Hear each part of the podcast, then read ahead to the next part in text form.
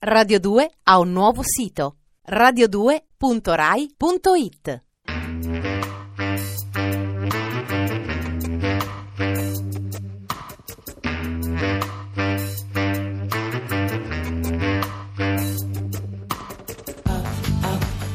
Alle 8 della sera, il racconto delle cose e dei fatti.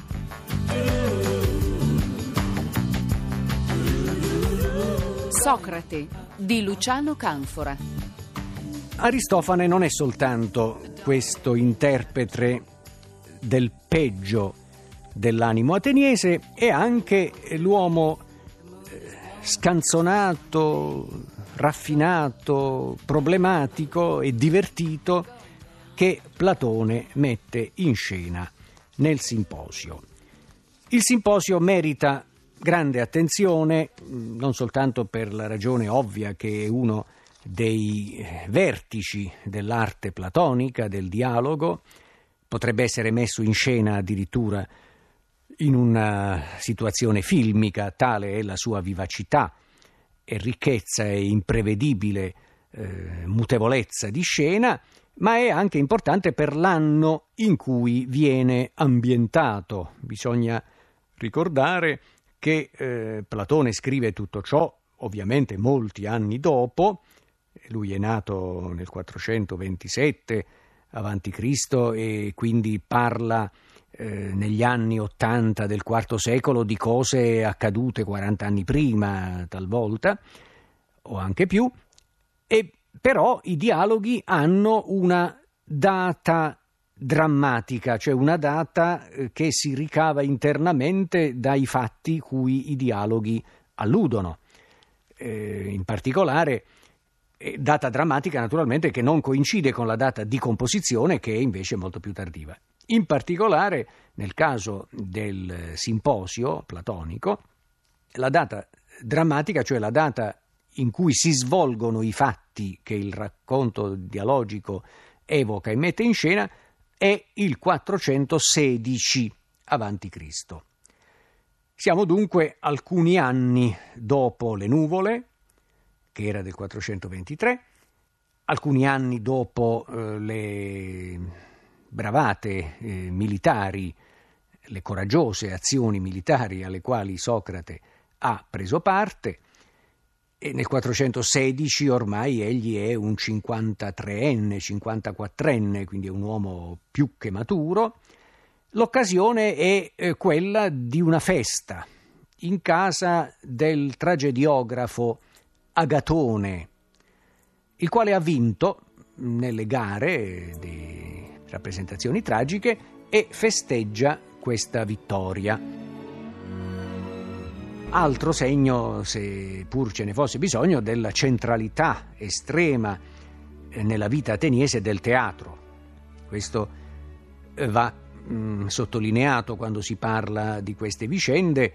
Il teatro non è quella cosa libresca, inevitabilmente libresca, che noi abbiamo perché ci è giunto sotto forma di testi scritti, e per fortuna ci è giunto, così ce ne rendiamo conto, ma è l'arte vivente, l'arte pervasiva, presente in città con una continuità ininterrotta, più volte nell'anno, una rappresentazione, quella teatrale, nel caso della tragedia questo è particolarmente evidente, di carattere anche religioso.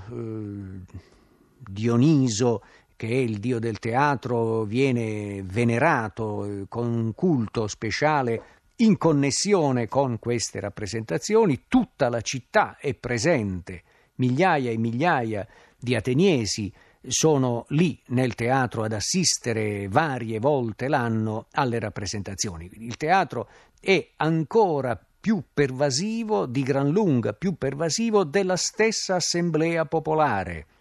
Dice Tucidide in un certo passo dell'ottavo libro, del quale poi parleremo per le vicende dell'anno 411, che all'assemblea, quando proprio è popolatissima, ci vanno 5.000 persone.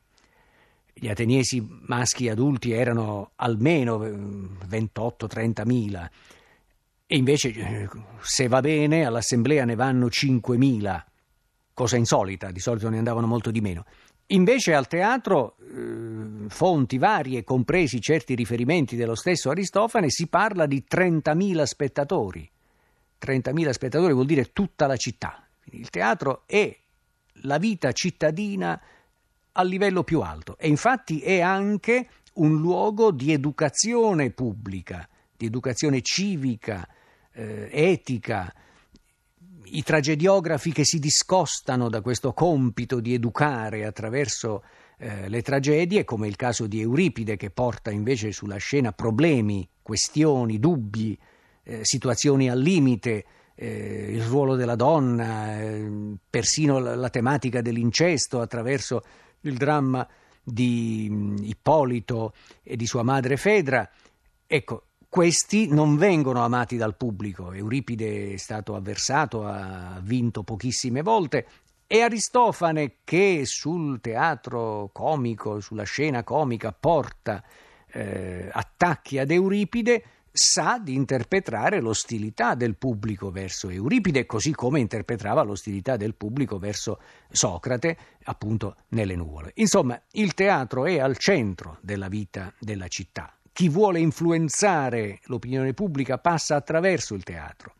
Un grande personaggio dell'oligarchia ateniese, Crizia, scriveva tragedie, magari le faceva presentare da Euripide sotto il suo nome, era possibile questo attraverso il gioco della regia, per esercitare attraverso il teatro quell'influsso che politicamente egli non poteva esercitare per il fatto che un oligarca non può andare alla tribuna a parlare contro gli ordinamenti democratici, a metterli in discussione in pubblico nell'assemblea, ma attraverso il teatro sì. Ecco perché il teatro è davvero il luogo nevralgico della città, perlomeno di Atene, quella che noi delle città greche conosciamo meglio. Ebbene, la vittoria dunque, il 416, del bravo Agatone, tragediografo noto ad Aristofane, che ne parla con commozione nelle Rane, quando dice che lui ci ha lasciati, è andato nel paese dei Beati. La vittoria di Agatone nel 416 è un grande evento che comporta e merita quella festa che nel Simposio si svolge e che Platone mette in scena. In questa occasione il personaggio Socrate viene rimorchiato quasi per caso da amici. Dobbiamo immaginare una situazione di uomini abbastanza sfaccendati, che hanno un sacco di tempo per parlare, conversare, discutere, spaccare il capello in quattro, passeggiare per la città, ecco, non ossessionati a quanto pare dal problema di lavorare per vivere. Ecco, in questo contesto lui viene rimorchiato, portato a casa di Agatone, gli viene spiegato che c'è questa festa e lui ci va volentieri, anche perché socraticamente sempre aperto al dialogo, alla conversazione, all'ascolto degli altri per poi introdurre elementi di critica, di dubbio, eccetera. E quindi questo dialogo procede non senza qualche colpo di scena, tipo per esempio che a un certo punto Socrate non si trova più, non si sa dove è finito e tutti si inquietano. Che gli è successo, perché non c'era qui un minuto fa, e allora uno dice: ma no, non vi preoccupate, lui è lì all'ingresso praticamente, fuori della grande sala del ritrovo, perché gli succede ogni tanto di isolarsi improvvisamente, ammutolire del tutto, astrarsi nei suoi pensieri e restare lì immobile per un bel po' di tempo, quindi lasciatelo fare, a un certo punto arriverà. E infatti poi Socrate arriva rasserenato e rasserenante. E il grande tema è l'amore, l'eros, che è ovviamente un tema di enorme importanza nella vita di tutte le persone, nella riflessione filosofica, così come nell'arte, eccetera, ed è anche, nel caso del Simposio, oggetto di dispute di vario tipo, cioè l'amore visto da vari punti. Cosa insolita per la realtà ateniese, viene evocato a lungo, per esempio, il pensiero di una donna sapiente, Diotima, la quale ha sull'amore una teoria che viene riferita nel corso del dialogo e discussa nel corso del dialogo. Socrate, che con questa donna ha avuto ampi contatti di cui ha considerato con attenzione il pensiero, interviene sui pensieri che questa donna ha formulato. Ad un certo momento la parola viene data ad Aristofane. Ecco il primo grande ingresso di Aristofane in un contesto dominato dalla figura di Socrate e in una situazione di grande cordialità nei confronti di Socrate. Aristofane, l'Aristofane di Platone, sviluppa in questo dialogo una tesi singolare, una tesi originalissima ed anche poeticamente incuriosente. È quasi una sorta di racconto genetico della vicenda umana, di storia dell'umanità vista dal punto di vista dell'amore come veicolo fondamentale della storia dell'umanità. La teoria di Aristofane, dell'Aristofane appunto che parla nel Simposio, è che in origine i generi degli uomini non erano due, maschile e femminile, ma tre. Il terzo era rappresentato dagli androgeni che sono contemporaneamente uomo e donna, cioè hanno gli organi sessuali di tutte e due i sessi.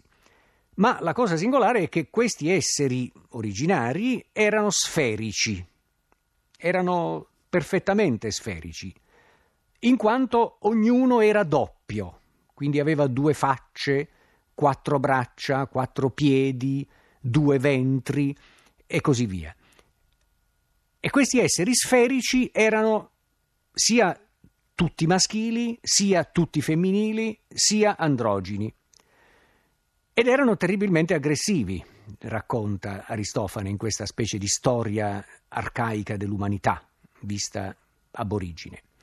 Erano aggressivi appunto perché erano doppi, quindi avevano il doppio di energia, correvano come matti, con una velocità straordinaria, con una irruenza nel parlare, nel rivolgersi, nell'abbracciare gli altri, cosa difficilissima fra l'altro per esseri sferici. E a quel punto tale era la rissosità del genere umano che Zeus decide di intervenire. Intervenire, molti si chiedono, dobbiamo estinguere il genere umano, dobbiamo rettificarlo, cosa dobbiamo fare? La decisione che viene presa saggiamente da Zeus è di dividere tutti a metà.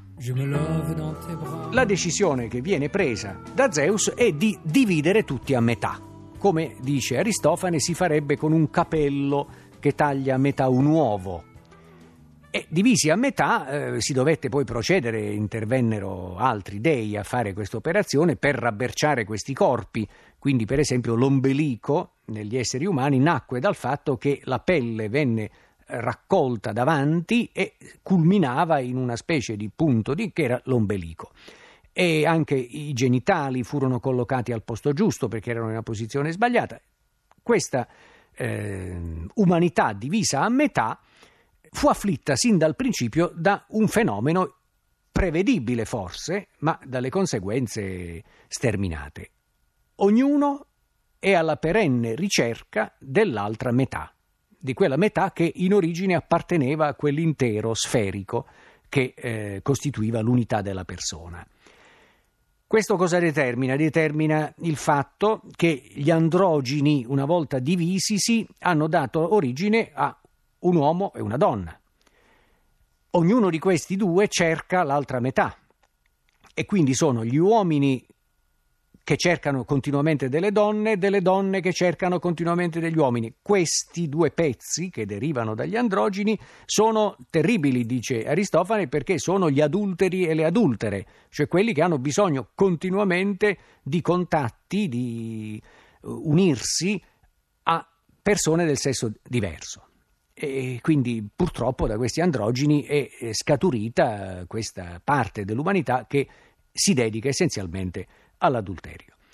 Poi ci sono le donne che cercano altre donne, cioè quella parte del genere umano che era di sfere solo femminili, e questo determina un certo tipo di affettuosità, di affettività. Poi ci sono gli uomini che cercano gli altri uomini e di solito questo si determina per esempio quando un adulto cerca un fanciullo E su questo lui lungamente si ferma, Aristofane, per spiegare che quella è la situazione ideale, la situazione in cui nascono gli affetti veri, quelli che sono simboleggiati dal rapporto tra un adulto e un giovane, che è un rapporto di insegnamento, di formazione, quel rapporto fra allievo e maestro in filosofia che Socrate incarna egli stesso. Questa lunga tirata di Aristofane suscita grandi risate, apprezzamento, divertimento tra i presenti, e colpo di scena, ad un certo punto, dopo che questo discorso ha fatto il suo effetto ed altri conversari si sono uniti, ecco arrivare Alcibiade. Radio 2 ha un nuovo sito: radio2.rai.it.